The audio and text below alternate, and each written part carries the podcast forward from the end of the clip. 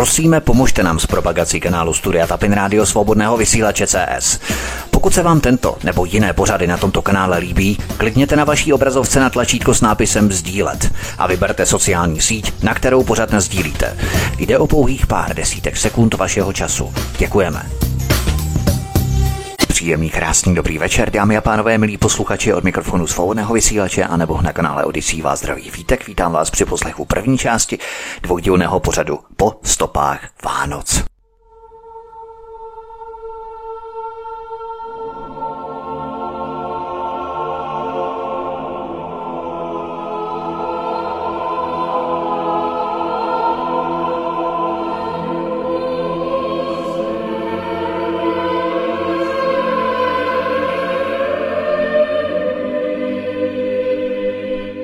Opět přichází čas Vánoc, čas pohody a radosti. Doba, kdy se můžeme v klidu zastavit a potěšit se s rodinou a přáteli. Město venku je plné magického kouzla a uvnitř se dům naplnil útulností domova. Krbovou římsu zdobí cesmína a chvojí. Nade dveřmi visí jmelí, ozdobený stromeček vyzařuje kouzelné světlo a praskající oheň vrhá měňavé stíny na kupu dárků pod ním. U nás přichází Ježíšek, v Rusku Děda Mráz, v Holandsku Sinterklaas, v Británii Father Christmas a v Americe Santa Claus. Ale napadlo nás nikdy, jak vlastně Santa Claus nebo Mikuláš souvisí s Ježíškem. Nebo proč si stavíme vánoční stromek a zdobíme jej ozdobami a světélky. A proč kráslíme svá obydlí, svazky cesmíny nebo věnci z chvojí. Je na čase se na to podívat. Ovšem předtím, než se zanoříme do světa pohanských tradic, zvyků, rituálů, musíme se vydat na pradávnou pouť do míst, kde Vánoce vlastně vznikly. Od toho se totiž všechno odvíjí. Svatá země je jedním z nejvýznamnějších poutních míst na světě. Místo, kde se udál jeden z největších příběhů všech dob – narození Ježíše. Turisté stále proudí do jeskyně, kde se mělo zrození Páně odehrát. Ale kdy a kde se Ježíš skutečně narodil? Kdo byli pastýři, kterým se zjevil anděl?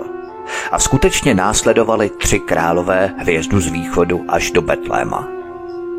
Abych na pozadí vánoční tradice našel historické souvislosti, vydám se po stopách starých národů do země, kde začaly Vánoce. Přitom všem si budeme hrát ryzí dobovou hudbu, která se hrála nejen v zimním čase ve starověkých a středověkých civilizacích dávno před narozením Krista.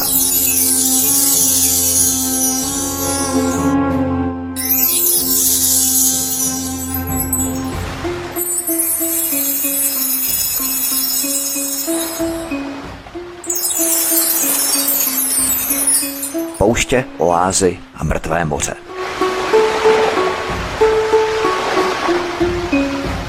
Abychom odhalili pravdu skutečného vánočního příběhu a zázraku Ježíšova narození, musíme cestovat mezi arabskými pouštěmi a Středomořím.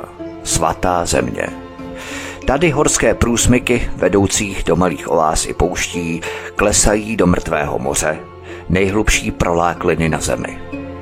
Je to poutní místo a rituální cesta pro věřící tří největších náboženství. Židovství, islámu a křesťanství. Pro křesťany je to místo, kde žil jeden muž, Ježíš. Díky tomu má toto místo hluboký duchovní význam.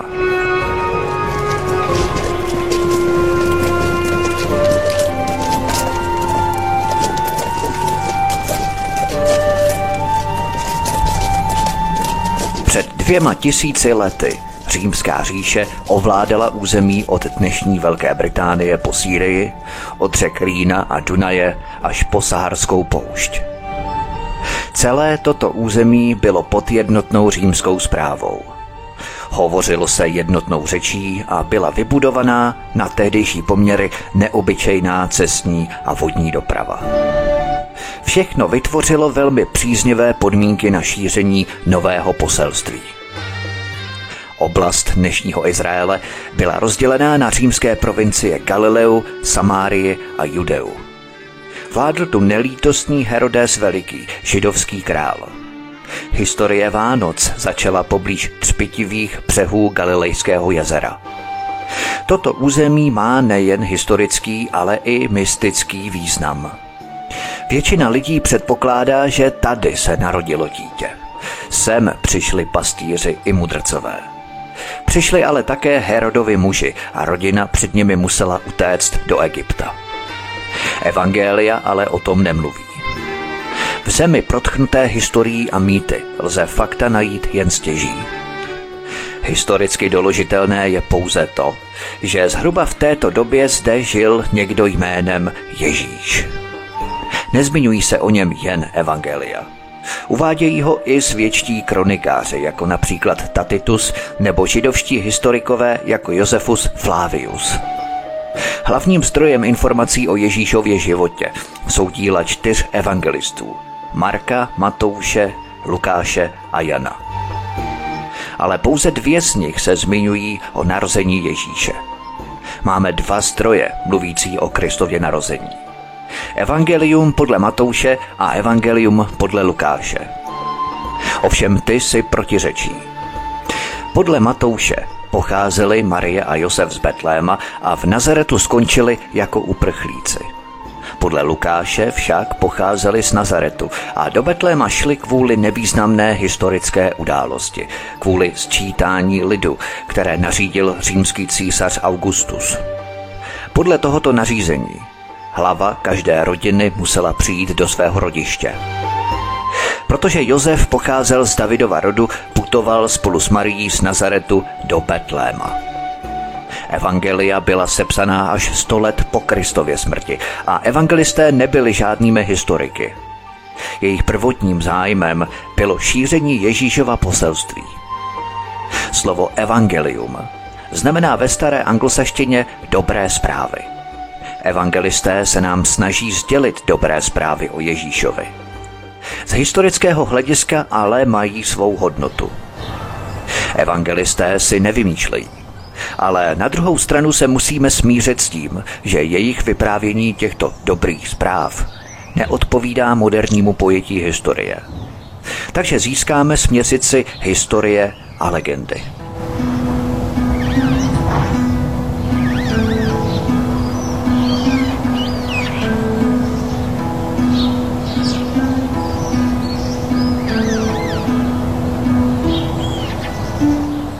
Historie je známé, že život v době narození Krista byl tvrdší, než naznačuje legenda.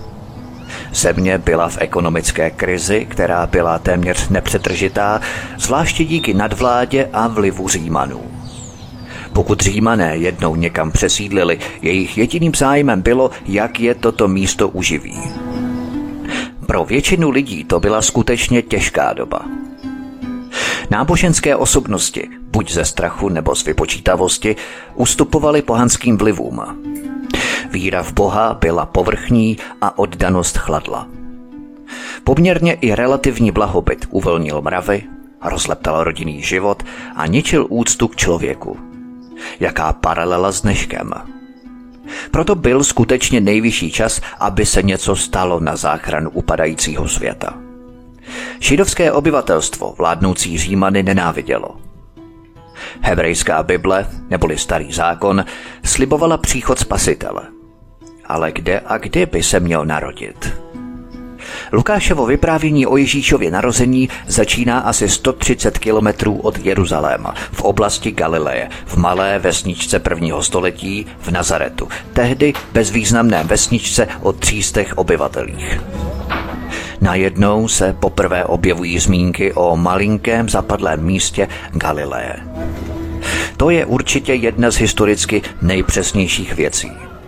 Nikdo by si přece nevymýšlel, že Mesiáš pochází z malé, zapadlé a neznámé vesnice. Je to, jako kdyby někdo pocházel z toho nejméně významného a nejnudnějšího místa, jaké si jen dokážeme představit.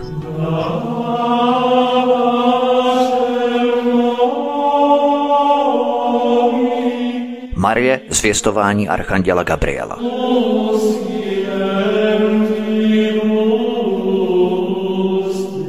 Za dva tisíce let se toho hodně změnilo. Dnes je Nazaret jedním z nejvýznamnějších měst křesťanského světa. Historickému centru tohoto města dominuje jeden z největších chrámů svaté země, Chrám narození Páně. Byl postavený na místě, které je považované za domov Marie. Pod věží můžeme sejít do jeskyně. Tam údajně anděl zvěstoval paně Marii narození Ježíše. Zvěstování.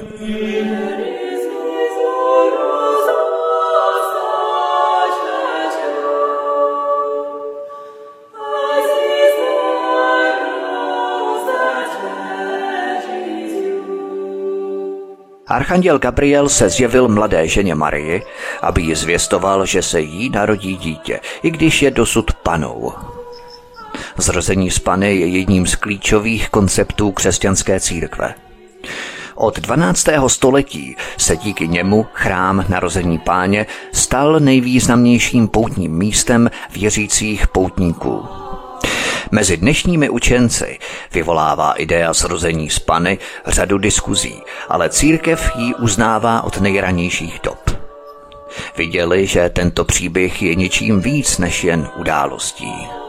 Je to také poselství. A církev byla mnohem více zaujatá pravdivostí tohoto poselství, než tím, aby zjišťovala, kdo, co, komu a kde řekl. Někteří se domnívají, že jde pouze o špatný překlad. V evangeliích je otázkou, zda Marie byla panou nebo nikoliv. Celá věc stojí a padá s překladem jednoho hebrejského slova. Mezi hebrejskými učenci se velmi diskutuje o tom, zda toto slovo překládat jako pana, nebo zda je vhodnější přeložit ho jako mladá žena. Marie by trávila své dětství v úzce provázané vesnické komunitě. Lidský život byl tehdy relativně krátký, takže by se vdávala mnohem mladším věku než dnes. Z evangelia podle Lukáše víme jistě jednu věc. V době, kdy k Marii přišel archanděl Gabriel, byla Marie zasnoubená. Když dívka v té době dosáhla zhruba dvanácti let, začal se její otec poohlížet po ženichovi. Když našel vhodného muže, domluvil s jeho rodiči svatbu. Potom ohlásil zasnoubení, které mohlo trvat přibližně jeden rok. Dívka byla většinou zasnoubená ve třinácti nebo čtrnácti letech. Vdávala se pak pravděpodobně v patnácti letech. A právě v tomto období, kdy byla Marie zasnoubená, k ní přišel archanděl Gabriel a zvěstoval jí, že se stane matkou Ježíše. Otěhotnět a nebýt přitom vdaná byla docela svízelná situace. A nadto to byl úkol, který Marii svěřil Bůh. Josef se domníval, že se Marie dopustila cizoložství, takže byl právně povinen se s ní rozvést. Sice ještě nebyli oddaní, ale zrušení zasnoubení bylo tehdy také formou rozvodu. Takže Josef, jako žid, měl v úmyslu ji zapudit. Josefovo mínění, že se Marie dopustila cizoložství, mohlo být podnícené různými fámami, které tehdy kolovaly. Jednou ze zajímavostí ohledně Mariina těhotenství je to, že se z velice starých pramenů z překvapivě starých nekřesťanských zdrojů dozvídáme, že měla pletky s římským vojákem. Jmenoval se Pantera. Lidé se dlouho domnívali, že šlo pouze o pomluvu, ovšem už víme, že v té době skutečně žil římský voják jménem Pantera. Mariin život byl v Josefových rukou. Před dvěma tisíci lety se nevěra trestala smrtí ukamenováním. Nikdo se nikdy nedozví, co se skutečně stalo, ale evangelia říkají, že se Josef rozhodl s Marií zůstat. Nějaká forma božího sdělení přiměla Josefa změnit názor. Ve snu slyšel: vezmi si Marii za ženu, všechno je v pořádku. Jak tomu rozuměl, co to bylo za zjevení a jak se to dozvěděl, to zůstane navždy předmětem spekulací. Další kapitola ústního vyprávění o narození Páně zachycuje Josefa a Marii cestující na jih do Betléma kvůli sčítání lidu, které nařídil římský císař Augustus. Ale odehrála se vůbec tato výprava? Pokud ano, kudy by putovali? Nejkratší cesta vedla dolů středem země po úpatí horských hřebenů. Jenomže to byla zároveň i ta nejnebezpečnější cesta, protože bychom museli projít územím Samaritánů. A Samaritáni nenáviděli Židy a naopak. Mnohem obvyklejší cesta pro Židy jdoucí z Galileje do Jeruzaléma směřovala dolů k údolí Jordánu. A tato cesta z Nazaretu do Jeruzaléma nebo Betléma by trvala nejméně pět, spíše sedm dní. Po putování okolo řeky Jordán by zamířili západně k Jerichu. Potom nahoru k Betlému, který ležel asi osm kilometrů jihovýchodně od hlavního města Jeruzaléma. Marie a Josef by museli stávat před svítáním prvního dne v týdnu po sabatu a pak by cestovali až do pátečního odpoledne, kterým začínal následující sabat. Tradiční je obraz Marie na oslíkovi vedeném Josefem, ale cestovat sami by bylo velice neobvyklé a také nebezpečné. Bylo to nebezpečné a proto potřebovali cestovat s větším počtem lidí, kteří by je během takto dlouhé cesty dokázali ochránit. Cestovali s posly, v karavanu, s mnoha lidmi a nikoliv sami. Karavany o nejméně padesáti lidech. Muži a starší chlapci šli vepředu a vzadu. Ženy a malé děti uprostřed karavany. To je chránilo především proti lupičům u cest. Normálně by byly cesty plné lupičů, ale toto putování bylo bezpečnější než kdy jindy. Tomuto území totiž vládl jeden z nejkrutějších římských diktátorů. Král Herodes. Před dvěma tisíci lety vládl král Herodes Veliký. Disponoval rozsáhlou tajnou policií. Celé území bylo pod tvrdou kontrolou. Herodes byl rozhodně tím největším organizátorem, jakého kdy svět spatřil. Současně vystavěl čtyři zcela nová města na zelené louce. Byly postavené za deset až dvanáct let a nepřekročily rozpočet. Herodes byl skvělý stavitel. Přestavěl posvátný chrám v Jeruzalémě. Ten dnes připomíná pouze jeho západní zeď. Tato zeď nářků je pro židovské věřící důležitým místem. Mnoho židů věří, že právě za ní je patrná božská přítomnost. Ale Herodes uměl být také velice destruktivním, žárlivým a nebezpečným. To měli brzy poznat i Josef s Marií. Herodes byl nelítostný, vládl pomocí násilí a strachu. Stejně jako mnoho jiných malicherných diktátorů, i on měl mírný komplex méněcenosti. Ten souvisel s jeho původem. Herodes totiž nebyl úplným židem a když se stal židovským králem, byl si vědomý toho, že je spíše tolerovaný než milovaný. Aby se Herodes ochránil před případnou vzpourou, postavil si dvě vlastní pevnosti. Herodian má tvar podobný sopce a je přístupná pouze podzemním tunelem a Masadu, obrovské sídlo vybudované na skalnaté plošině. Jako židovský král měl Herodes nejistou pozici. Židé se chtěli Římanů zbavit, ale Herodes na Řím kvůli jeho síle spoléhal. Bilancoval tak na ostří nože, Herodes vzhlížel k Římu. Viděl jeho nepřemožitelnou sílu. Neexistovala možnost, jak se závislosti na Římu zbavit.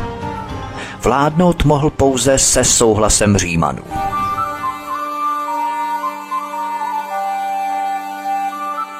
Cesta Marie a Josefa do Betléma.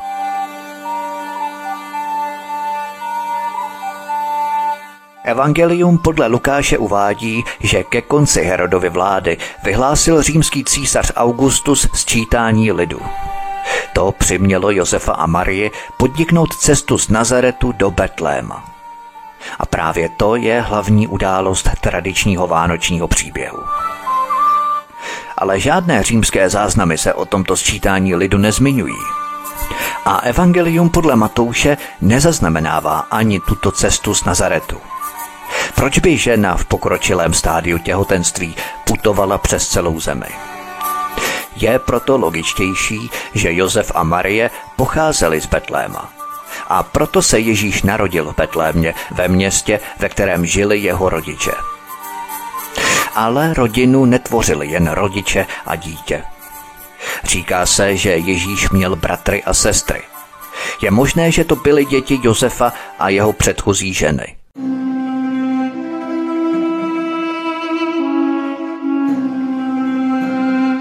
Někteří vědci předpokládají, že Ježíš by mohl mít více než šest sourozenců, ale tradiční příběh vychází z Evangelia podle Lukáše.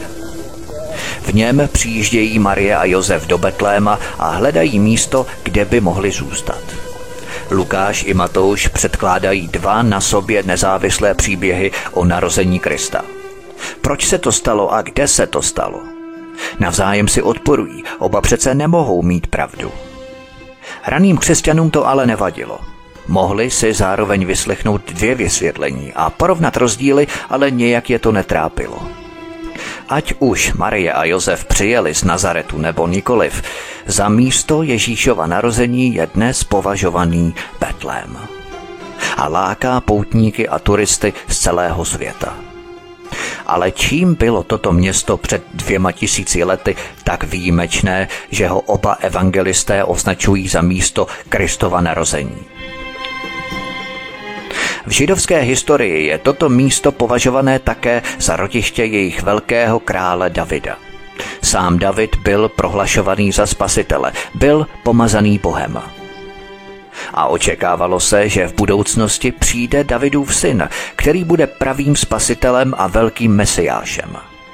Ať už si lidé mysleli o Kristovi cokoliv, byl skvělým adeptem, který by naplnil tato očekávání.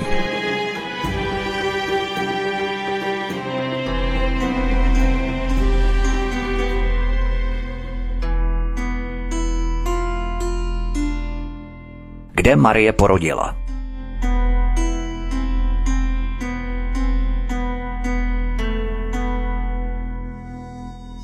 To, že se Ježíš narodil v Betlémě, mu mohlo výrazně pomoci.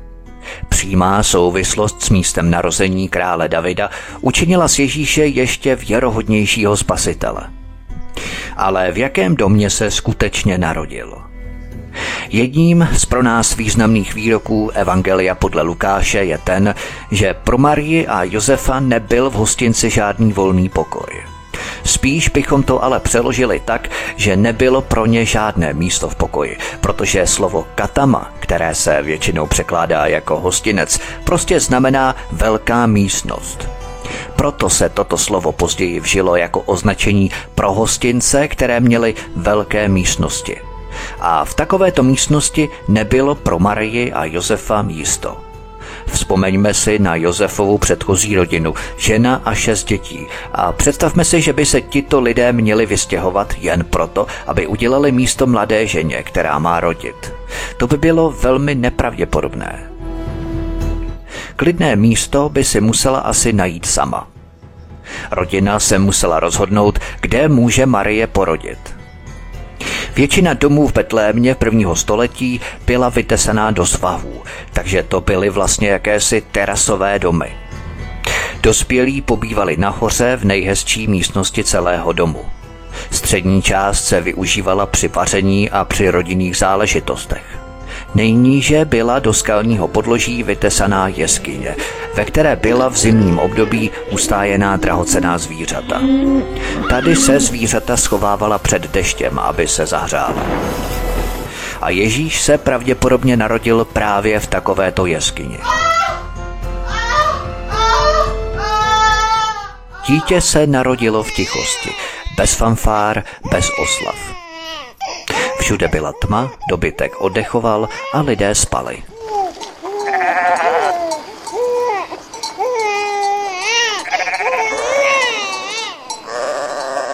A přece však v tuto noc někdo bděl. Byli to betlémští pastýři, kteří hlídali svá stáda na loukách a úbočích. K pastýřům se ještě dostanu podrobněji. Nejdůležitější na tomto příběhu o narození Páně je to, že se skutečně stalo. Možná to bylo zázračné zrození, ale byl to také skutečný porod, který zahrnoval ženu, krev a vodu a také bolest. Podstatné je, že se tento porod opravdu stal a že tento muž existoval.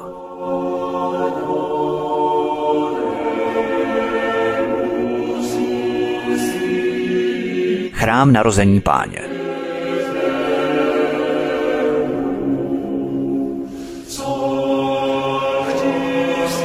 V Betlémě je příběh vánočního zázraku součástí každodenního života. Ve středu města stojí chrám narození Páně. Byl postavený na místě, které je považované za místo Ježíšova narození. Zvenčí je kostel robustní a připomíná pevnost. Po staletí o něj bojovali muslimové i křižáci. Dovnitř musíme vejít malinkatými dveřmi. Tyto dveře jsou tu od dob křižáků. Byly sem vsazené úmyslně, aby do kostela nikdo nemohl vjet na koni a tím tohle místo zničit. Je to zážitek plný pokory. Když se chceme dostat na toto svaté místo, musíme se sklonit. A pak vstoupíme do historie. Hlavní chrámová loď je umělecky vyzdobená, ale návštěvníci ji jen rychle projdou, aby sešli po úzkém točitém schodišti, které je vzadu v kostele. Tam se nachází jeskyně, která představuje srdce křesťanství. Místo, o kterém se předpokládá, že právě tady Marie porodila Ježíše. Stříbrná čtrnácticípá hvězda označuje místo, které je pokládané za místo narození Krista. Tento chrám narození Páně, který je ve správě řecké katolické církve, nechal vybudovat v šestém století byzantský císař Justinian na místě původního svatostánku z prvního století. Pokud jde o určení místa narození Krista, je velice pravděpodobné, že chrám narození Páně v Betlémě nad tímto místem stojí. Především kostel ukrývá jeskyni. Tato jeskyně, která je dnes považovaná za středobod chrámu, byla odkrytá v šedesátých letech. Byly objevené archeologické důkazy o tom, že se jeskyně v prvním století před naším letopočtem a prvním století našeho letopočtu používala jako sklad obilí a také jako stáj pro dobytek. Jeskyně se záhy stala uctívaným místem.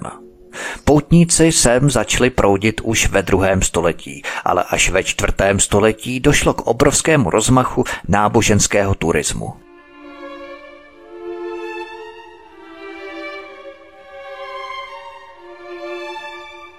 Konstantin Veliký. Už ve čtvrtém století byl římským vládcem Konstantin první Veliký.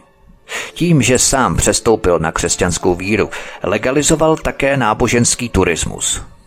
Konstantin Veliký vydal v roce tři sta dvanáct tzv. Milánský edikt, čímž ukončil pronásledování křesťanů a zaručil náboženskou svobodu všem obyvatelům říše.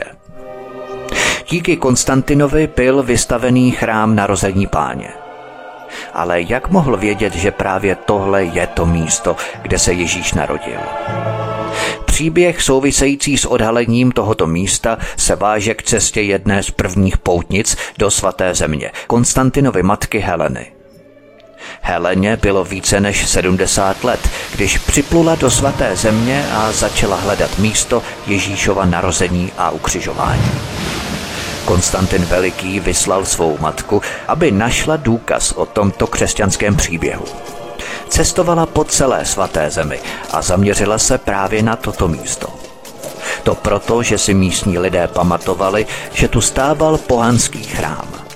Před Konstantinem se Římané snažili rané křesťanství potlačit tím, že na významných křesťanských místech stavěli své pohanské chrámy. Křesťanské místo, kde se lidé setkávali, aby uctívali místo narození Ježíše, bylo jasným kandidátem na to, aby bylo srovnané se zemí, ale také na to, aby na něm byla postavená pohanská kaple. Takže Helena věděla, kde má hledat. Našla tuto pohanskou kapli a usoudila, že toto je místo, kde se Kristus narodil. Poté, co Řím přijal křesťanskou víru, se křesťanství rozšířilo do celé Evropy. Tisíce poutníků začalo cestovat do svaté země. Na každém místě, které hrálo v Ježíšově životě důležitou roli, byla na památku postavená nějaká stavba. Chrám narození Páně stojí v místech, kde všechno začalo. Je na tom určitě něco dojemného, když máme sejít těch pár schodů, abychom se dostali do této malinké komůrky. Jde o emocionální zážitek, v lidech to probouzí představivost. Je to úžasné centrum církevních poutí a modliteb.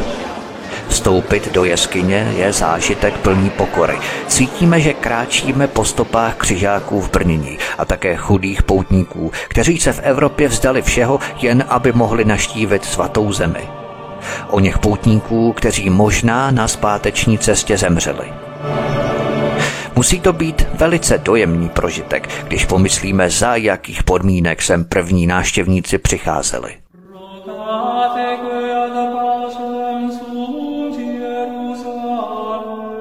Také je moc hezké, že je toto místo součástí podzemí obrovského kostela, že není nahoře v blištivém kostele pobříž oltáře nebo tam, kde se myhotají světla všech těch velkých svící.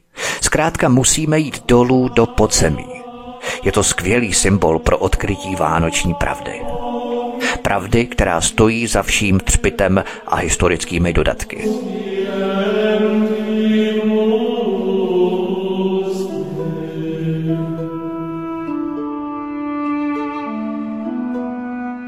Narodil se Ježíš právě v prosinci?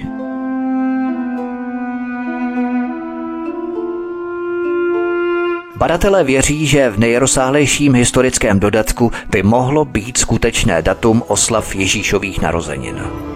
To, že se narození Ježíše slaví dvacátého pátého prosince, je pouze svévolným rozhodnutím římského císaře Konstantina Velikého. Chtěl, aby se datum narození shodovalo s pohanským svátkem zrození nepřemožitelného slunce.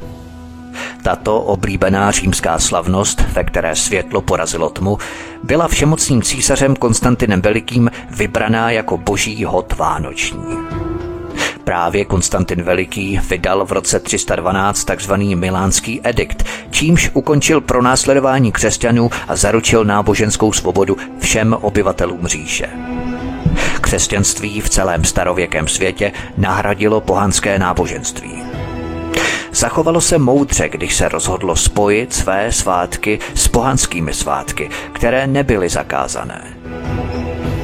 Krásný symbolismus světla a tmy je sice smysluplný, ale není žádný důvod, proč by se měl Ježíš narodit právě v prosinci. Takže kdy se Ježíš skutečně narodil?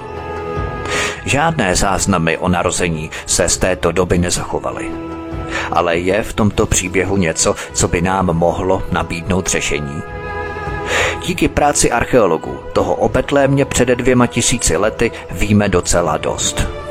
Město bylo na přelomu prvního století před naším a našeho letopočtu velice malou vesnicí. Mohla to být vesnice, jejíž obyvatelé obdělávali půdu v přilehlém údolí, ale zároveň ležela na okraji pouště, což je oblast nevhodná pro zemědělství, ale výborná pro chov ovcí. Podle vyprávění v době, kdy se Ježíš narodil, pásli pastýři svá stáda. Ale byli by opravdu venku uprostřed zimy ve sněhu a v dešti, které jsou v Betlémě běžné. V této části světa je zima docela chladná a pravděpodobně bychom v tomto období nebyli venku na pastvinách. A je tu ještě pádnější důvod, proč si myslet, že se Ježíš narodil na jaře. Tomuto ročnímu období by odpovídalo to, že pastýři zůstávali v noci venku a hlídali stáda. Proč by to dělali? Je to období, kdy se rodí jehňata.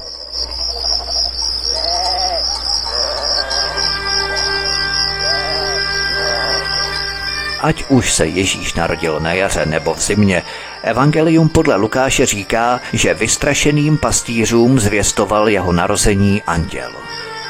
Žili ve světě, kde se Bůh zjevoval tam, kde se objevili andělé. Jestliže lidská představivost připouští obrazy andělských zjevení, je pravděpodobné, že lidé už takové zjevení prožili. Možná by se mohli bát, ale nebáli se. Pravděpodobně nemuseli být nutně ani překvapení. Někteří lidé se myslí, že to může být i mnohem přízemnější vysvětlení, než je andělské zjevení. V tak malém městě by asi pastýři věděli, kdy se očekává narození Mariina dítěte. Zvláště pokud Josef a Marie pocházeli z Betléma, jak předpokládá evangelium podle Matouše. Třeba to mohlo být tak, že měli příbuzné, kteří byli pastýři. Jakmile Marie porodila Ježíše, bylo vysláno několik výrostků, aby řekli svým strýcům a bratrancům, že je všechno v pořádku, že matce a dítěti se daří dobře. Byli to vlastně poslové a posel se řekne také angelois.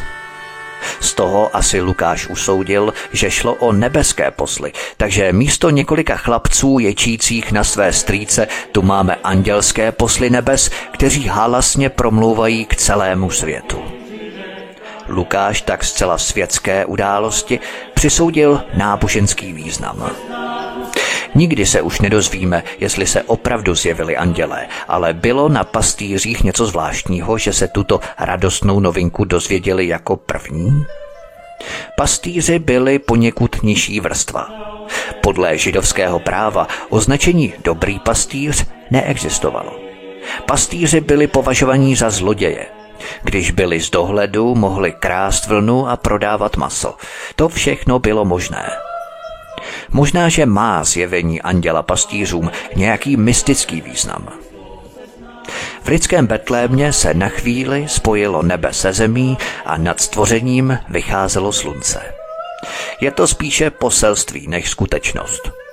Ježíš své poselství doručil té nejchudší společenské vrstvě, chudým, spodině, lidem, kteří neměli žádný politický ani náboženský vliv. Proto Ježíš, který později ve svém životě oslovoval chudé jako dítě, nejdříve oslovil pastýře. Je příhodné, že to byli právě pastýři, kteří se jako první dozvěděli o narození svého dobrého pastýře. Hvězda nad Betlémem a mudrcové z východu.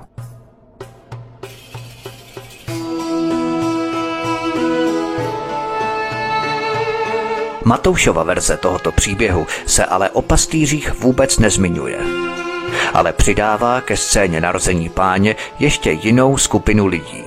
Mudrce z východu, kteří přijeli do Betléma navštívit dítě, doprovázené novou hvězdou. Obloha v tomto období hýřila aktivitou, ale existuje nějaký důkaz, který by podpořil tuto jejich neuvěřitelnou cestu. Když se vrátíme o dva tisíce let nazpět, lidé nerozlišovali astronomii od astrologie. Lidé v tomto období přikládali hvězdám jiný význam než my dnes. Dnes hvězdu považujeme za stálici na obloze, která vydává svou vlastní energii jako samostatné těleso. Tehdy mohly ale být i hvězdy vlasaté, což byla kometa, nebo chodící hvězda jako bludné těleso, což byla planeta. Lidé věřili, že hvězdy byly stvořené jako znamení. To byla jejich úloha na obloze. Byli tam od toho, aby nám říkali, co dělají bohové, nebo co se stane v budoucnosti. Existuje astronomický důkaz, který potvrzuje výskyt nové hvězdy i další nebeské aktivity. Ty mohly inspirovat cestu králů, ale ten stejný důkaz nasvědčuje tomu, že obvyklé datum Ježíšova narození by mohlo být chybné. Všechno to začalo v roce sedm před naším letopočtem. Tehdy se k sobě na obloze velice přiblížily dvě planety, Jupiter a Saturn. Od toho jsou mimochodem odvozené oslavy Saturnálie, tomu se budu věnovat v další části pořadu o pohanských svicích, tradicích, obyčejích a rituálech, to všechno spolu velmi úzce souvisí. Po slunci, měsíci a Venuši je Jupiter nejjasnějším objektem naší oblohy. Když jsme se na Saturn a Jupiter dívali, tak vypadaly jako jedna hvězda. A pak se ještě trochu k sobě přiblížili. Další den se zase přiblížili a pořád a pořád. Přiblížili se k sobě na délku jednoho obloukového stupně, což jsou dva průměry měsíce. A to se v roce sedm před naším letopočtem stalo třikrát. Jen taková drobná vsuvka. Tato konjunkce se dá ověřit instalací počítačového programu zvaného Stellarium. Pomocí tohoto softwaru Stellarium si můžeme zobrazit oblohu v jakémkoliv dni, jakéhokoliv roku a na jakémkoliv místě. Například jak vypadala obloha v době, kdy jsme se narodili. Je to taková příjemná procházka historií. A podle tohoto programu Stellarium došlo k první konjunkci Saturnu a Jupitera dvacátého devátého března těsně nad ránem před východem slunce v roce sedm před naším letopočtem. Byla to takzvaná heliakální konjunkce. Navíc tento den dvacátého devátého března roku sedm před naším letopočtem nebyl vůbec žádným obyčejným běžným dnem.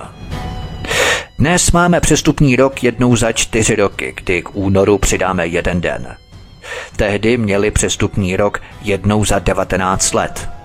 A právě na den této konjunkce dvacátého devátého března roku sedm před naším letopočtem připadal začátek nového devatenáctiletého cyklu. Tato konjunkce Saturnu a Jupiteru nezanikla za pouhý měsíc, ale vydržela celý jeden rok. Astronomové to v té době vykládali pomocí astronomických termínů. Pro ně byl Saturn nebeským otcem, největším ze všech bohů, a Jupiter byl jeho syn. To, že se k sobě přiblížili, bylo znamení, že se má narodit nový syn boží. V roce šest před naším letopočtem se na obloze k Saturnu a Jupiteru přidala ještě další planeta. Tou planetou byl Mars. To znamenalo, že král, který by se narodil, by byl mocným panovníkem. Teď díky astrologii věděli, kde by se měl tento král narodit.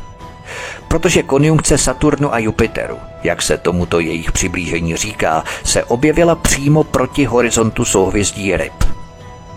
I dnes toto souhvězdí nazýváme ryby. To pozoroval například i Johannes Kepler v Praze, který v roce šestnáct set tři skládal dohromady podobné teorie konjunkce Saturnu a Jupiteru. Tato konstelace Saturnu, Jupiteru a souhvězdí ryb je velmi unikátní, protože k ní dochází jednou za osm set let. Ryby na obloze reprezentují Izrael na zemi. Takže mudrcové věděli, že mocný král by se měl narodit v Izraeli, ale nevěděli kdy. Tehdy docházelo k více podobným jevům. Například v roce dva před naším letopočtem došlo ke konjunkci planet Jupitera a Venuše, obou velmi jasných objektů na naší obloze. Tehdy byly tyto dvě planety tak blízko sebe, že se tehdejšímu oku mohly spojit do jedné hvězdy.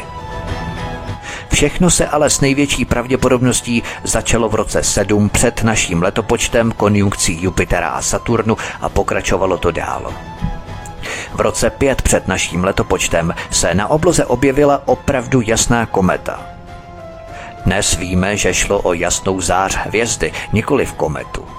Kometa nad Betlémem se objevila až v roce tisíc tři sta čtyři, kdy ji tam přimaloval Giotto di Bondone v Padovské kapli.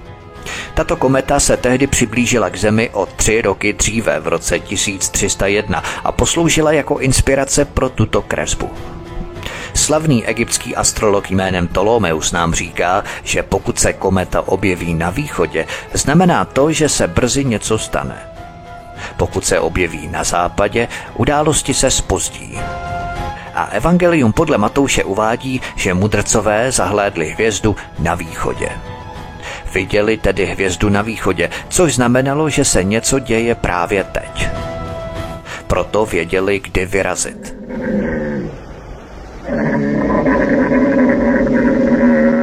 Nasedli na své velbloudy a vydali se do Jeruzaléma. O Matoušových mudrcích se říká, že přijeli z východu, ale pokud vůbec existovali, odkud doopravdy přišli. Matouš říká, že jako dary přinesli zlato, kadidlo a mirhu. Tyto dary mohli získat také během své cesty, pokud jeli podél stezky pro obchod s kořením. Tato obchodní stezka začínala v dnešním Jemenu, stoupala přes dnešní Saudskou Arábii a končila v Gaze. Cesta zabrala šedesát pět dní. A právě koření, zlato a kadidlo patřilo k nejhodnotnějším obchodním artiklům. Cenný trh s kořením byl ovládaný Jemenem. Na okraji pouště ještě i dnes rostou kadidlovníky.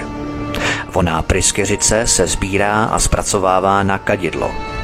To byl jeden z darů, který podle Matouše darovali mudrcové Ježíšovi. Pokud vycházeli z Jemenu, je pravděpodobné, že i ostatní dary pro Ježíše pořídili cestou. Pokud procházeli obchodními centry, jako byla například Petra. Toto město Petra, vytesané do skály, bylo jednou z hlavních křižovatek Středního východu. Ale podle jazyka, který Matouš ve svém evangeliu používá, je možné předpokládat, že mudrcové byli úplně jiného původu. Příběh o narození, který vypráví o jejich cestě, obsahuje jednu podivnou věc. A sice to, že se říká, že králové byli tři, ale je docela možné, že nebyli tři. Také je možné, že vůbec nebyli králové. A to je další bizarní věc. Číslo tři je odvozené od faktu, že byly přinesené tři dary – zlato, kadidlo a mirha. Ale Matouš netvrdí, že jsou králové. Říká, že jsou mágové.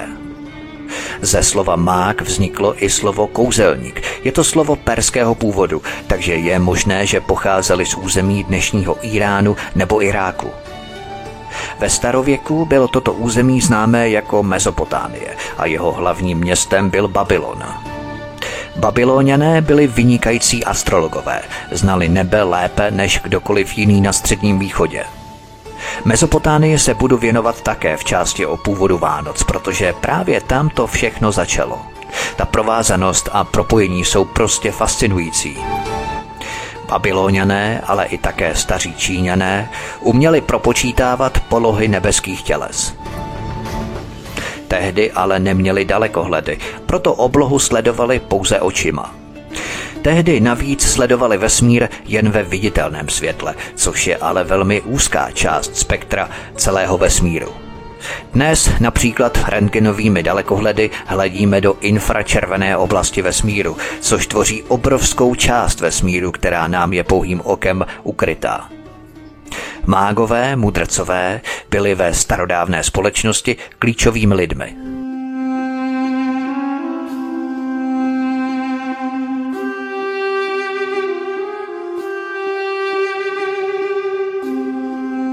Dovedli sledovat hvězdy a vykládat jejich pohyb. Vyšším vrstvám předpovídali budoucnost. Ze starověké literatury máme důkazy o tom, že tito lidé přišli za Neronem. A kolem roku deset před naším letopočtem přišli také za Herodem. Mudrcové předpovídali budoucnost a byli velice dobře placení. Byli to lidé s významným společenským postavením. Archeologové našli v roce tisíc devět set dvacet pět hliněné destičky necelých padesát kilometrů severně od Babylonu.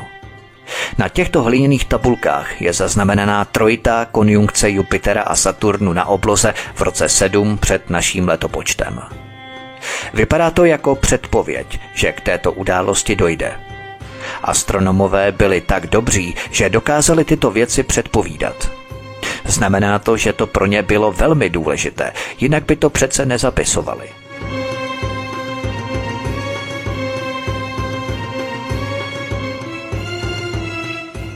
Následování komety mohlo mudrce zavést z Babylonu na cestu přes tu část Středního východu, která je známá jako úrodný půlměsíc. Cesta, která lemovala arabskou poušť a vedla přes Judeu, by jim zabrala necelý měsíc. Mudrcové přijeli do svaté země, ale místo, aby zamířili přímo do Betléma, vydali se do Jeruzaléma. Možná čekali, že syna Božího potkají právě zde, v hlavním městě. Nebo možná jen navštívili palác, aby Heroda poctili zdvořilostní návštěvou. Podle Matouše se Heroda zeptali, kde je ten, který se narodil jako král Židů. Ten, jehož hvězdu viděli na východě, ten, jehož přišli uctívat. Z Herodova pohledu už tu jeden židovský král byl, sám Herodes. Mohlo to být také tak, že se při své cestě za dítětem z Betléma zastavili v Jeruzalémě. A možná, že vyprávěli zvěsti o věcech, které vyčetli z hvězd. Proroctví, o kterém byli přesvědčeni, že se stane skutečností. To mohlo v králi, jako byl Herodes, podnítit žárlivost. Herodes jim řekl, jděte a až najdete to dítě, dejte mi vědět, abych jej mohl také uctívat. Ovšem ironií příběhu je v tom, že mudrcové netušili, že je Herodes nepřijal s nadšením. Naopak se snažil udělat všechno, co mohl, jen aby jejich cestu zmařil. Mudrcové opustili Heroda, který plánoval Ježíšovu smrt. Putovali dále do Betléma a stále sledovali svou zvláštní hvězdu, která zvěstovala Ježíšovo narození. Evangelium podle Matouše uvádí, že když mudrcové cestovali do Betléma, uviděli před sebou hvězdu. Tato hvězda stála na místech, kde se Kristus narodil.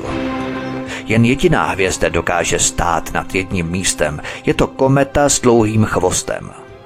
Chvost totiž dokáže zaměřit hlavu komety do určitého místa. V roce osmnáct set padesát osm stála kometa s dlouhým chvostem přímo nad budovami Paříže.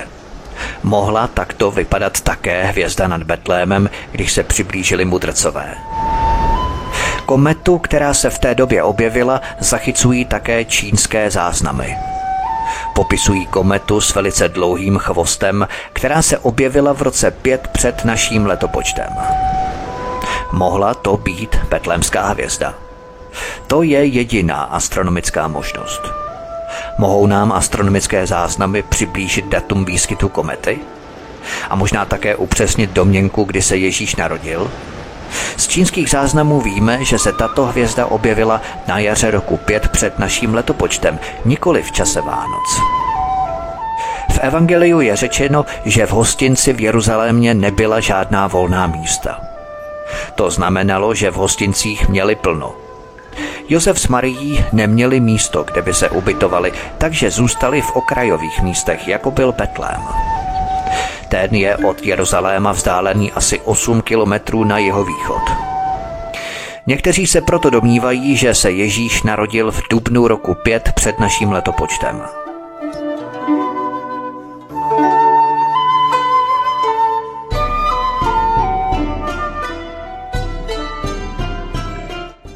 Existovali vůbec mudrcové z východu?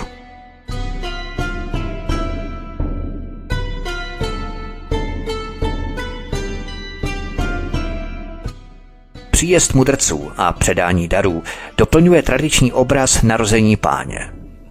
Ale existovaly ve skutečnosti? Mohly by být symboličtější než cokoliv jiného?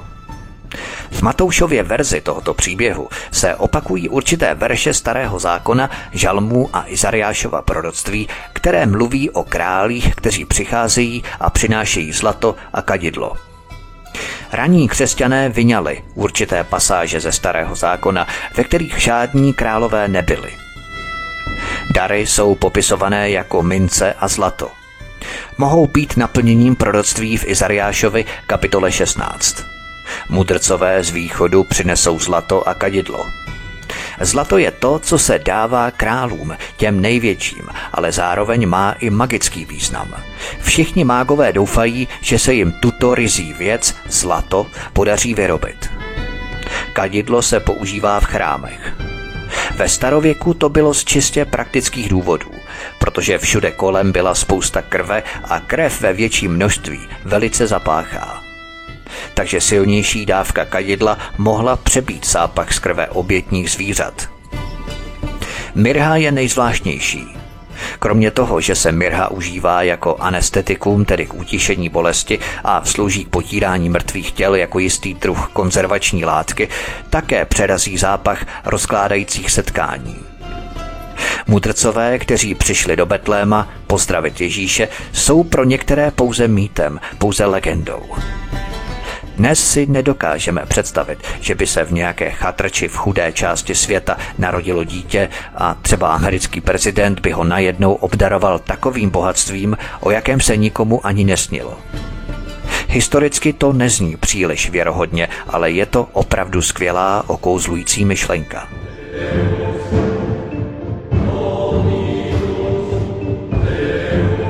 Vraždění nevinátek.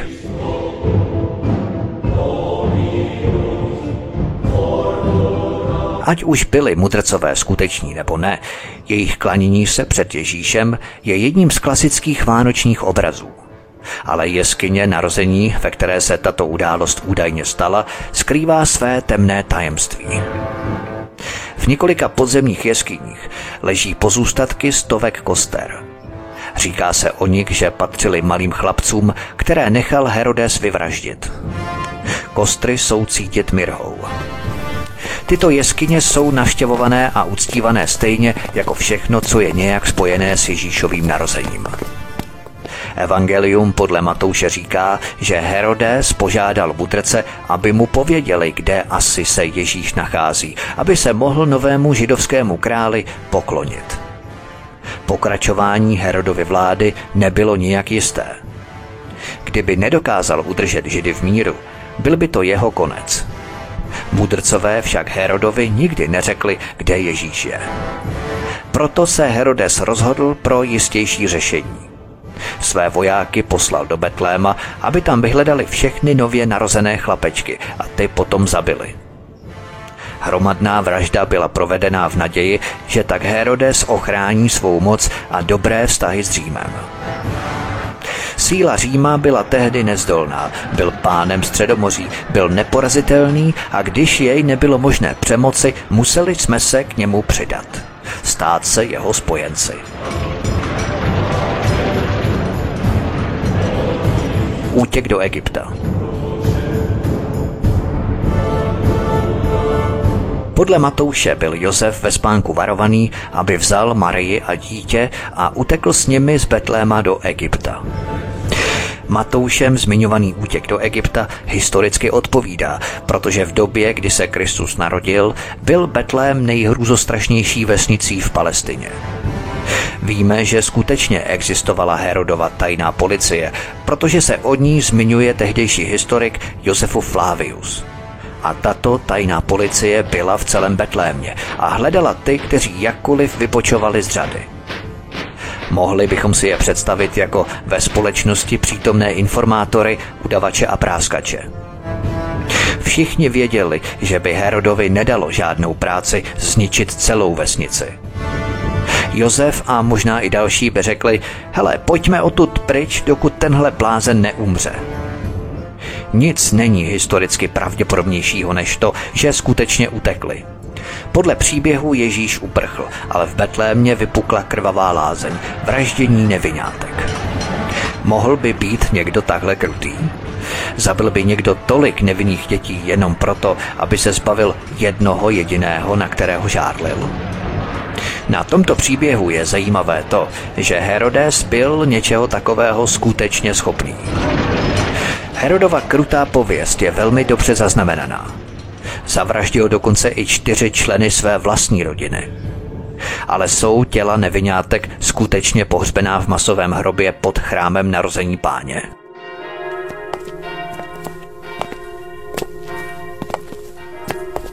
Mnozí nevěří tomu, že by v podzemí chrámu narození Páně byla pohřbená těla nevinátek.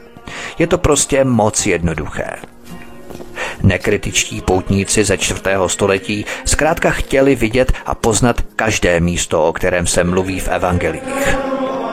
Jestliže tu byly mrtvé děti, musely být někde pohřbené. Pro poutníky bylo výhodné mít mrtvé děti a místo narození na jednom místě. Dostanete dvě za cenu jednoho. Masakr nebo ne?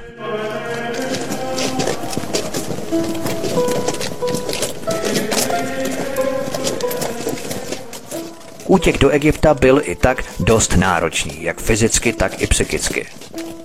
Byla to nebezpečná cesta a pro Židy to byla také trochu podivná výprava. Egypt byl totiž vždycky doslova zemí útlaku. Je to spíše místo, ze kterého bychom raději odešli, než tam přišli. Je to něco ve smyslu, doma jsme čelili útlaku a proto odcházíme na místo, které je historicky také spojené s útlakem. Egypt je v Bibli vyobrazený jako země otrokářů, nad kterými zvítězil Mojžíš. Takže Ježíšův útěk mohl být pro lidi v této době velice symbolický. Dalším prvkem v Matoušově snaze bylo vykreslit příběh nového Mojžíše s novým Izraelem, jehož lid vyvede z otroctví. Evangelisté se tak snaží ukázat čtenářům, že tyto události jsou velice důležité v rámci božích plánů a božího předurčení. jsou důležité pouze pro spasitele, ale také pro spasitelův lid. Marie a Josef uprchli do Egypta zrovna ve chvíli, kdy Herodes zemřel. Dodnes se s určitostí neví, kdy přesně zemřel. Nejpravděpodobnější je rok čtyři před naším letopočtem. Logicky se tedy ani Ježíš nemohl narodit v roce nula, protože v tu dobu byl už Herodes dávno mrtvý. Příběh, který začal zázrakem a jezulátkem v jeslích, končí útěkem před vraždou.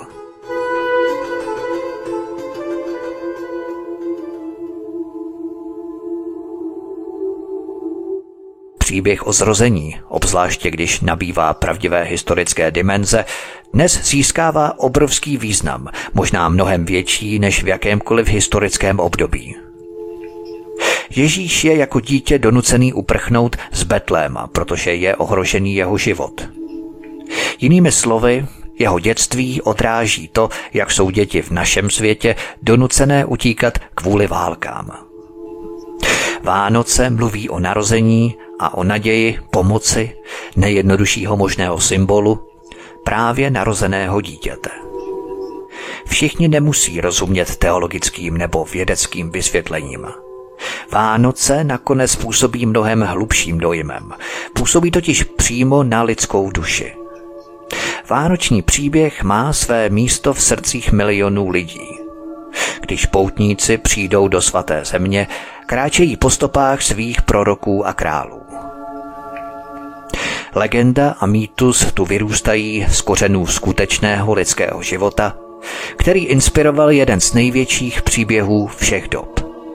Narození Ježíše, kterým začínají Vánoce.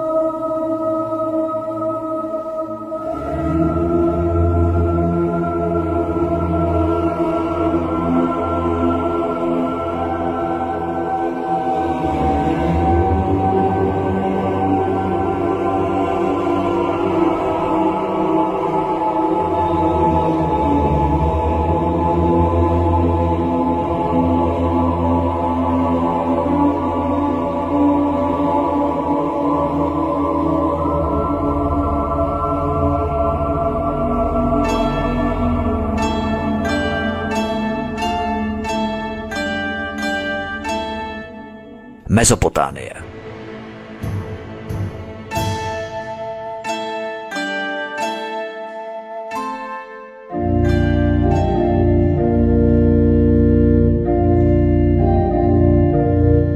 Každoročně dvacátého pátého a dvacátého šestého prosince slavíme první a druhý svátek vánoční.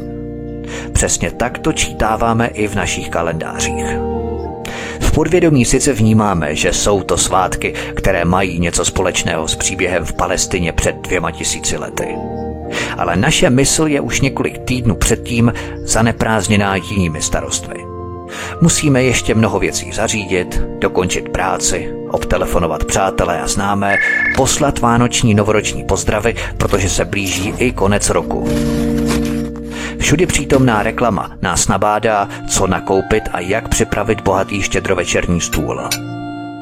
V samotném Betlémě můžeme Vánoce oslavit hned několikrát. Příslušníci římskokatolické církve a protestanti si připomínají svátek narození Ježíše dvacátého pátého prosince. Řečtí katolíci a ortodoxní pravoslavné církve oslavují Vánoce sedmého ledna.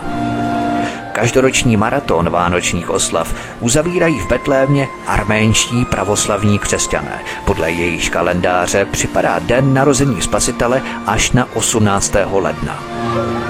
Každý rok jezdí oslavit Vánoce do Betléma asi sto tisíc křesťanů z celého světa. Vánoce ve svaté zemi jsou směsicí nejrůznějších zvyků a tradic. Potkáme tu skotské dudáky, stejně jako protestantské pěvecké sbory. Palestinští kluci se s oblibou převlékají do kostýmů Santa Clause. Řádové sestry ze Španělska a Itálie se mísí s více či méně zahalenými arabskými ženami. Ale jak Vánoce vznikly? Kde je jejich původ? Jak se pohanské tradice, zvyky, obyčeje a rituály přetvořily do křesťanských oslav? O tom bude pojednávat další část této mé vánoční pouti. Pojďme společně podniknout fascinující pouť různými kulturami a civilizacemi, abychom se dozvěděli, jak se zrodily Vánoce až do dnešních dní.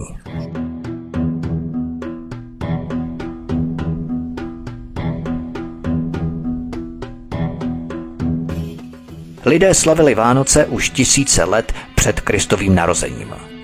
Ježíšek nebo Mikuláš a téměř všechno, co děláme kolem Vánoc, ovšem bylo součástí dávných pohanských rituálů. Tyto pohanské rituály neoslavovaly narození Jezulátka, nýbrž zrození nového roku. Tehdy to ještě s Vánocemi nemělo vůbec nic společného. Pohanské rituály, které měly přimět bohy sestoupit do podsvětí, aby tam bojovali se silami tmy a chaosu, a skrze lidské oběti dát zemi pokoj a lidem dobrou vůli.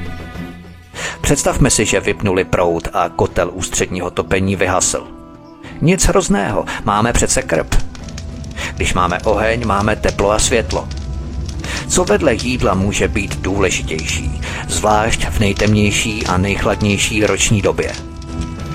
A tak se díváme do ohně, stejně jako to dva tisíce let před Kristem dělali lidé v Mezopotámii. Hlavním městem Mezopotámie byl Babylon. Právě zde byli vynikající astronomové, kteří uměli bravurně propočítávat vzdálenosti vesmírných těles. Právě odsud, podle jedné verze, mohli pocházet i tři mudrcové, což jsem popisoval v předchozí části. Později si lidé povšimli tajemné vazby mezi sluncem a životem. V létě slunce hřálo, země se zelenala, všude byla hojnost potravin. Ale když léto přešlo do podzimu, síla slunce zvolna pohasínala, jako kdyby mu nějaká zlá moc vysávala životní energii. Vzduch se ochlazoval, listí vadlo, usychalo a padalo ze stromů. A nakonec se až zdálo, že když se rychle něco nestane, síly temnot a smrti zničí slunce úplně a ze země se stane temné, studené místo bez života. Na počátku věcí nejvyšší mezopotánský bůh Marduk porazil ducha temnot a chaosu a stvořil svět. Ale síly temnot ožívaly každým rokem znovu. A tak Marduk musel každý rok sestupovat do podsvětí a svádět strašný boj za záchranu slunce. Všichni na zemi mezi tím v obavách čekali. Co když Marduk tentokrát prohraje? A tak zapalovali obrovské hranice, aby rozptýlili tmu a osvítili zemi tak, aby přilákali slunce k návratu. Vytvářeli podoby Mardukova zlého nepřítele, házeli je do ohně a dívali se, jak se v jeho plamenech mění na popel. Doprovázet Marduka a bojovat po jeho boku měl jejich král. Ale to hrozilo smrtí a nástupem nového krále na trůn. Tak král dočasně jmenoval na své místo zločince, oděl ho královským hávem a dal mu všechno, co jeho hrdlo a srdce ráčilo. Ale jen co oslavy skončily, byl okamžitě obětovaný. V těch dobách se totiž věřilo, že lidská krev obsahuje samu podstatu života a plodnosti. A když bude obětovaná bohovi nebo zemi, zázračně oplodní půdu, na kterou skane. A jelikož neustále hrozil hlad, úrodná půda a dobrá sklizeň byly pro celá společenství lidí otázkou života či smrti.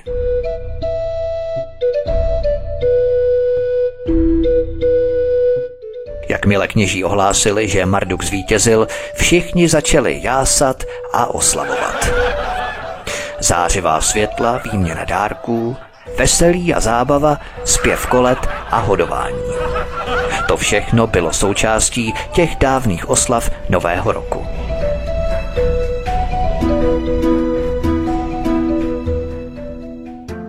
Starý Řím.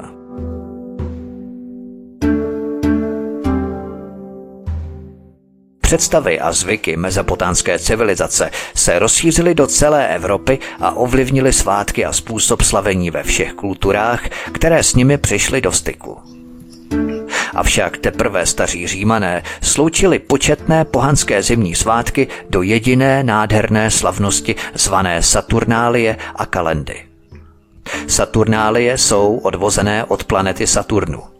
Saturn se přiblížil těsně k Jupiteru sedm let před naším letopočtem, což jsem popisoval v předchozí části. Saturnálie jsou od Saturnu odvozené. Základ slova kalendy zůstal dodnes v litevštině, ve které se Vánoce řeknou kaledos. Při římských oslavách zimního slunovratu byl sice mezopotánský bůh Marduk nahrazený bohem Saturnem, ale rituály zůstaly v podstatě stejné. Ráz a náladu těchto oslav udávala touha znovu prožít zlaté časy dávné minulosti, tedy dny, kdy vládl Saturn jako spravedlivý a laskavý panovník, kdy si byli všichni rovní a byli šťastní. Byl to čas dobré vůle vůči všem. Básník Lukanus to popisoval takto. Veškerá činnost, ať veřejná či soukromá, je ve dnech svátků zakázaná s výjimkou sportovních her, zábav a potěšení. Nikdo nesmí vykonávat své povolání s výjimkou kuchařů a pekařů. Všichni lidé jsou si navzájem rovní, ať rab či svobodný občan, ať bohatý či chudý. Zloba, zášť a svár se protiví zákonu. Nebude složená ani pronesená žádná řeč, s výjimkou řeči vtipné a zábavné, vyvolávající radost a veselí. Konec citace. Páni jedli společně se svými otroky a všechna pravidla byla obrácená na ruby. Otroci si ze svého středu volili krále domácí slavnosti. Jeho slovo bylo zákonem a tak mohl hostům přikazovat, aby vykonali cokoliv ho napadlo. Někdo se musel hlasitě pomlouvat a urážet, jiní tančit nazí, jiní musel vzít do náručí flétnistku a třikrát s ní obejít celý dům. V Římě však tito pseudokrálové nebyli na závěr oslav obětovaní na rozdíl od dřívější Mezopotámie. Když se však Saturnálie rozšířily na Balkán, vojáci metali los tak, aby král z jejich středu byl zvolený z vůle bohů.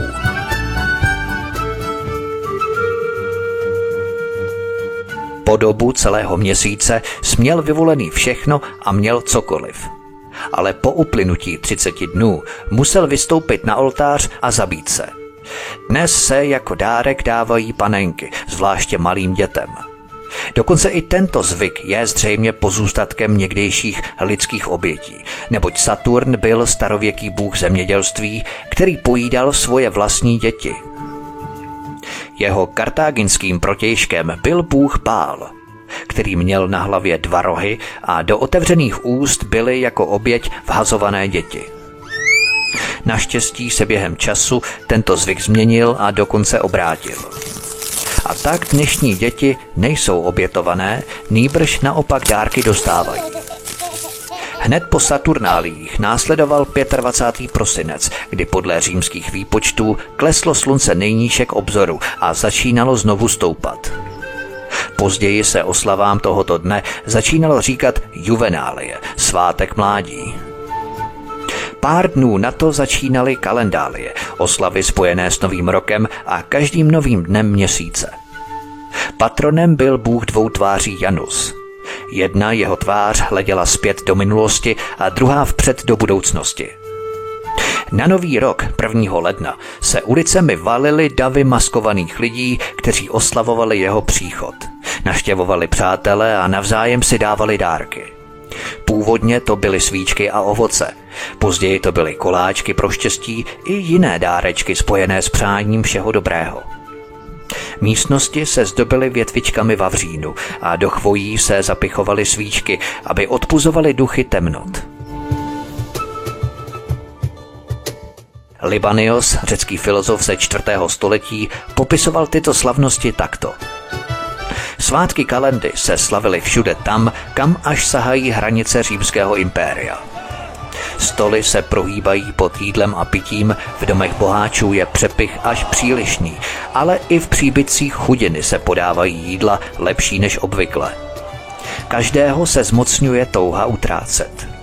I ti, kteří po celý rok s potěšením šetřili a střádali si každý groš, se pojednou chovají rozhazovačně. Lidé nedopřávají jenom sobě, ale i svým bližním. Všichni se zahrnují dárky.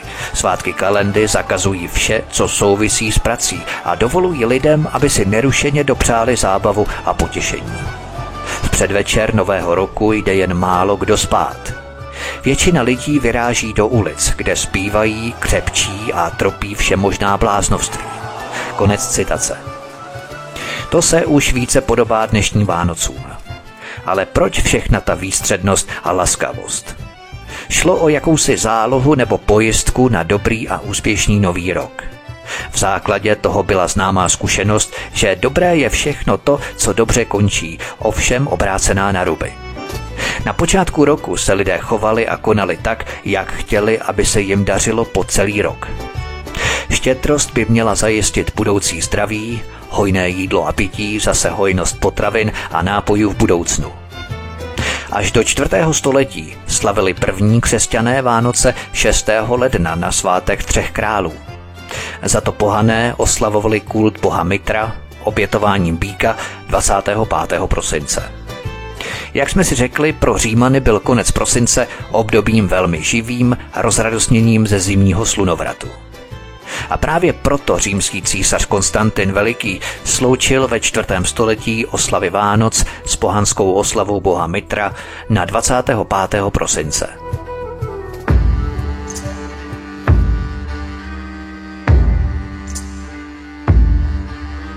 Tajemní druidové.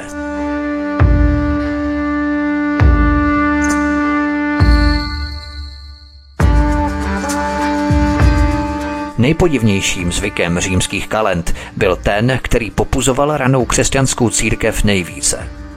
V těch dobách se pohané oblékali do nestoudných ohavností.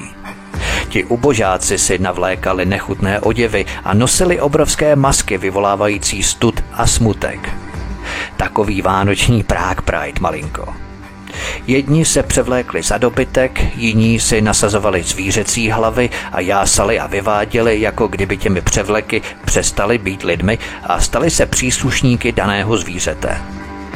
A ještě větší ohavností bylo, že si muži oblékali ženské šaty a čvousatí chtěli vypadat jako ženy. Zvyk převléknout se do zvířecích masek, ženských šatů a výstředních převleků existoval v Řecku, Galileji, Německu a Velké Británii dávno předtím, než tam přešli Římané. A právě pradávní původ tohoto zvyku nás zavádí do mlhami zahalené minulosti související s tajemnými druidy, vikingy a se záhadným rohatým bohem.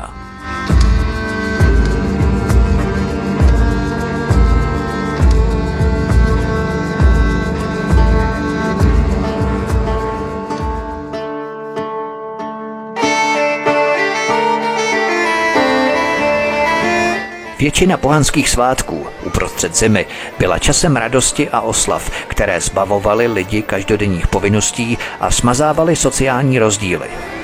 Veškeré přípravy na zimu byly hotové, stodoly a sýpky byly plné, dobytek byl poražený a tak byl čas oslavovat. A jelikož do jara bylo jen málo práce, oslavy často trvaly mnoho dní a byly plné radostného a veselého hýření s hojností jídla a pití, milování a zahánění zlých duchů. Ano, zlých duchů. Neboť zima byla dobou, kdy na zemi vládla smrt a temnota a mezi lidmi se pohybovaly přízraky a duchové z onoho světa. V mrtvém chladu zimy věčně zelené rostliny symbolizovaly věčnost životní síly. Zelené listy odolávající smrti poukazovaly na zvláštní síly, jako kdyby v sobě měly samo slunce. Cesmína, přečťan a jmelí mají plody teprve v zimě. A tak byly považované za projev vítězství plodnosti nad silami temnot a smrti. Od nepaměti si lidé nosili tyto rostliny domů, aby chránili domácí krb před zlými duchy této tmavé části roku a aby svou plodnost přenesli do nového roku. a věčně zelené stromy, které nemají plody, zdobili lidé pozlacenými ořechy a jablky.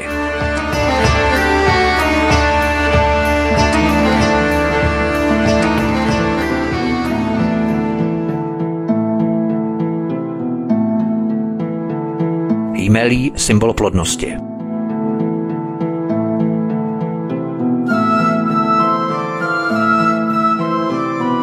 Keltští kněží, známí jako druidové, obzvláště uctívali Jmelí. Říkali mu všelék, protože zvyšovalo úrodu polí, plodnost dobytka a léčilo impotenci. Větvička, pověšená nade dveřmi, zaháněla blesky a mnoho druhů zla. Jelikož jmelí neroste ze země, věřilo se, že pochází z nebe a díky tomu je obdařené zázračnou silou. Rostlo-li jmelí na posvátném dubu, bylo obzvláště mocné. Pro starověké Řeky a keltské druidy byl totiž dub posvátným stromem, který, když do něj udeřil blesk, předával dar ohně od slunečního boha zemi. Šestého dne nového měsíce druidský žrec odsekl jmelí zlatým srpem tak, aby bez dotyku lidské ruky spadl do nastavené bílé plachty. Následně byli obětovaní dva bílí býci. Jmelí bylo posvátné i pro staré Řeky a Římany, kteří si mysleli, že se rodí z úderu blesku do stromu, a proto je nositelem pohlavní energie. Germánské kmeny věřili, že kdo prošel pod jmelím, byl políbený Frejou, bohyní plodnosti. Dnes je líbání pod jmelím pouze záminkou, jak ukrást nevinný polibek.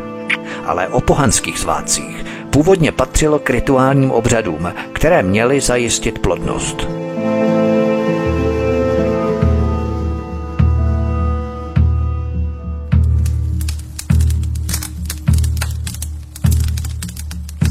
Slunce a ohňové rituály.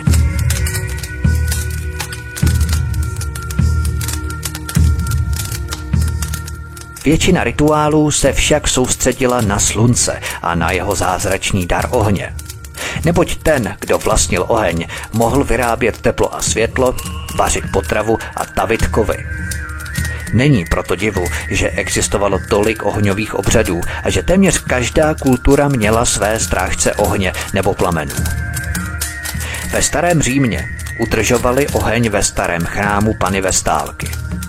Trestem za vyhasnutí byla smrt a nový oheň musel být získaný z úderu blesku.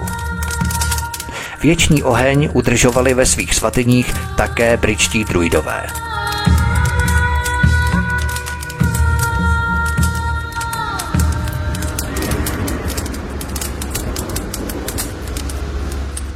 Dušičky.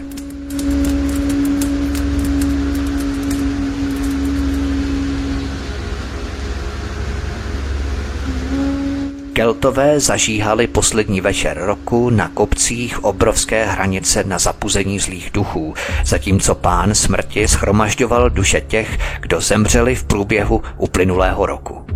Současně přinášeli dary a oběti, aby se duším zajistila bezpečná pouť na onen svět.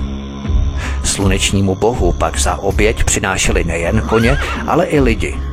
Převážně zločince vsazovali do obřích proutěných košů nebo dřevěných nebo slaměných klecí ve tvaru zvířat nebo obrů a v nich je upalovali. Po usmíření bohů a bezpečném odeslání milovaných zesnulých na pouť na onen svět mohl začít tanec a veselí. Přízraky předků bloudících kolem domů zvali lidé k bohaté hostině. Pak zamířili vesničané v maskách a převlečení za různé duchy a duše zemřelých z osady ven, aby nesmírným rámusem a světlem zářících pochodní odlákali pryč i přízraky a zlé duchy. Pozůstatkem těchto procesí a průvodů jsou dnešní papírové čepice, masky a řechtačky, troubení na trubky a tlučení na hrnce na Nový rok. Církev později zavedla svátek všech svatých, neboli dušiček, a tak přenesla většinu zvyků z někdejšího novoročního uctívání mrtvých na první listopad.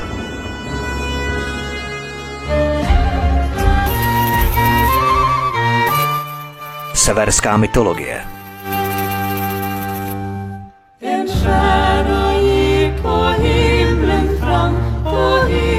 Ve Ve Skandinávii se svátky slavené uprostřed zimy jmenují júle, což znamená kolo, které symbolizuje koloběh každoročního návratu slunce, slunovrat. Přesně tak, jak jej oslavovali staří Římané při svých Saturnacích.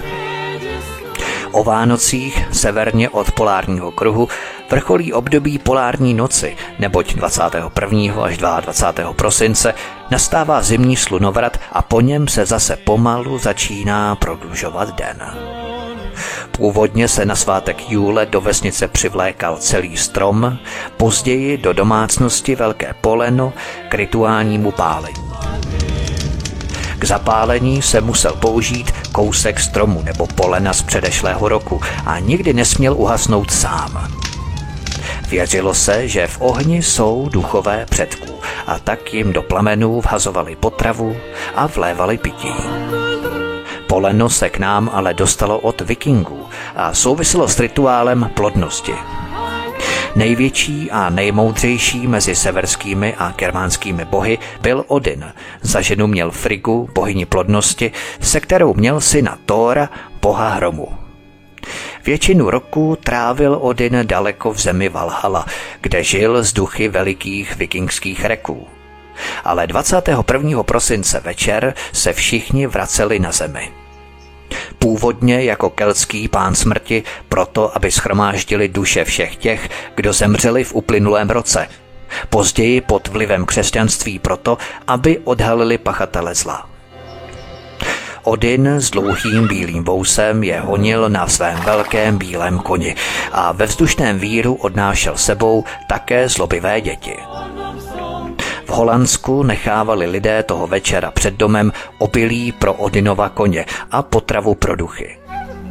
Vánoce ve Skandinávii jsou dnes ovlivněné původními pohanskými tradicemi. Prosinec je ve Skandinávii velice ponurým měsícem, kdy se stmívá už po třetí hodině odpoledne. Dny jsou nejkratší a téměř celá zima je ještě přede dveřmi. Co se nám vybaví jako první, když se řekne severské Vánoce? Já si obvykle vzpomenu na děti z Bullerbinu a jejich oslavu štědrého večera se stromečkem ozdobeným švédskými vlaječkami a na rýžovou kaši, ve které Agda najde mandly a tím pádem je jasné, že se do roka vdá. Nejkrásnější svátky v roce mají v severských zemích, stejně jako kdekoliv jinde, své neopakovatelné kouzlo. A bleak and chill the wintry wind, but colder far be who have no warmth of love to share with Christ, the babe that Mary bare. Snad nikde jinde není adventní období tak vánočně romantické, jako právě ve Skandinávii. Šero, klid, sněhová pokrývka, hořící svíčky v oknech domů a bohatá výzdoba na každém kroku. Takové je předvánoční období v severských zemích. Dodnes Skandinávci bojují s nedostatkem denního světla především zapálenými svíčkami. Údajně jich spotřebují nejvíce na světě. Také na osvětlení obchodů, obchodních domů a nákupních center se tu nějak nešetří. Stromy v městských parcích i na soukromých zahrádkách jsou osvětlené elektrickými žárovičkami ve dne i v noci. Pro Skandinávce, kteří jsou převážně vlažními protestanty, jsou Vánoce posledním církevním svátkem, který dodržují. Na boží hod chodí do kostela, pokládají věnce a zapalují svíčky na hrobech svých zesnulých příbuzných. Adventní období začíná ve všech zemích Skandinávie o první prosincové neděli, ale v jednotlivých zemích se jeho průběh liší. Například v Dánsku, podobně jako u nás, se dodržuje zvyk postupně zapalovat čtyři svíčky na adventním věnci. Švédové až na výjimky adventní věnec nepoužívají, místo něj mají speciální svícen. Ve všech zemích bez rozdílu však oslavují třináctého prosince svátek svaté Lucie. Podle pověsti Lucie přinášela jídlo chudým křesťanům, kteří se ukrývali v římských katakombách. Aby měla volné ruce a zároveň si mohla svítit na cestu, nosila na hlavě důmyslný věnec, na kterém měla zapálené svíce. Dodnes se ve Švédsku a Dánsku dodržuje tato tradice a večer dvanáctého prosince probíhají oslavy, na kterých se volí z přítomných svobodných dívek ta, která se na jeden den stane Lucí. Na Štědrý den chystají skandinávské děti misku s ovesnou kaší pro hodného skřítka, žijícího buď na půdě domu nebo ve stodole. Ve Švédsku a Dánsku se jmenuje Julenisse. Norové mu říkají zkráceně Nisse a Finové Tontu. Dárky se rozbalují buď před, anebo po štědrovečerní večeři. Ta se zpravidla podává velice brzy, už kolem páté odpoledne. Ve Švédsku nechybí na štědrovečerním stole vánoční šunka, masové kuličky a losos. V Norsku dávají přednost pečenému seleti, v Dánsku zase pečené kachně nadívané sušenými švestkami. A ve Finsku je vánoční tradiční specialitou vánoční šunka s hořčicí a pečený krocan. Ve všech skandinávských zemích se pije tradičně k večeři svařené víno a po domácku vyrobené pivo, což je pozůstatek časů, kdy v této části světa vládla tvrdá prohibice.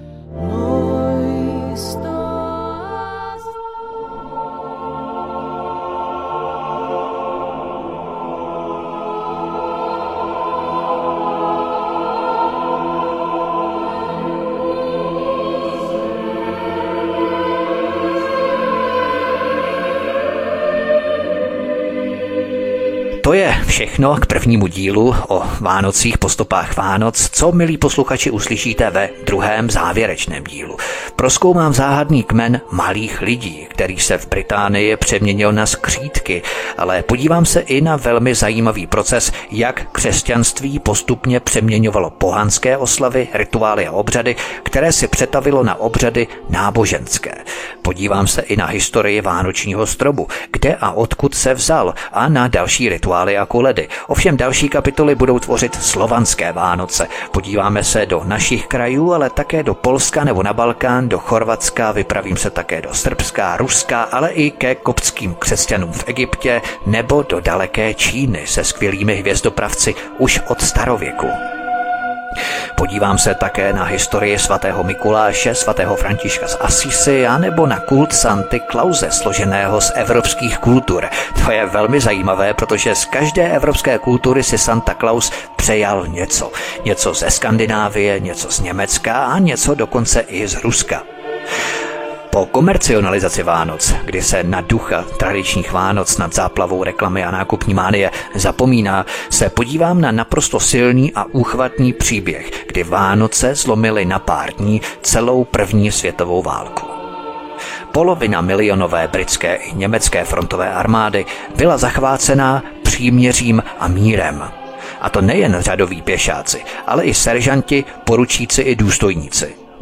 Příběh ilustruje, že lidé i vojáci vážně nemají chuť bojovat pro cizí zájmy, jen proto, že nám někdo řekne, abychom někoho nenáviděli a stříleli do něj. Když hovoří běžní lidé a ne velitelé, nastává mír. Když hovoří elity a státníci, nastávají války a napětí. Potřebujeme vážně partu chamtivých a nenasytných gaunerů, kteří neustále přiživují napětí a lační po stále větších přírodních zdrojích.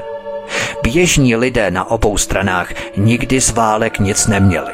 Prospěch z válek má pouze parta gaunerů, která se pakuje na obou stranách.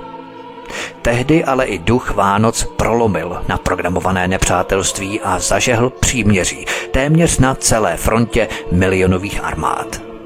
Nejenom o tom si budeme povídat v dalším druhém pokračování po stopách Vánoc. Já doufám, že se vám tento pořad líbil, pokud ano, budu velmi rád, když budete tento i příští díl šířit na sociálních médiích anebo ho rozposílávat e-maily a budu také rád, když se ke mně připojíte i v díle druhém. Také prosím komentujte vaše názory, postřehy, dojmy, cokoliv, můžeme společně diskutovat tady na kanále Odysee v komentářích a také vás prosím, abyste se zaregistrovali na kanál Odysee kliknutím na tlačítko odebírat na tomto kanále Studia Tapin Rádio Svobodného vysílače.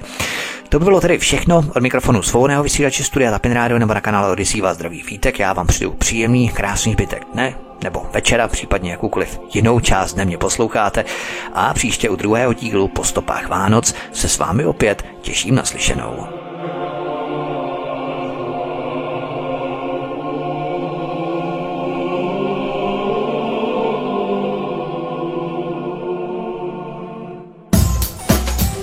Prosíme, pomožte nám s propagací kanálu Studia Tapin Rádio Svobodného vysílače C S. Pokud se vám tento nebo jiné pořady na tomto kanále líbí, klikněte na vaší obrazovce na tlačítko s nápisem sdílet a vyberte sociální síť, na kterou pořad nasdílíte.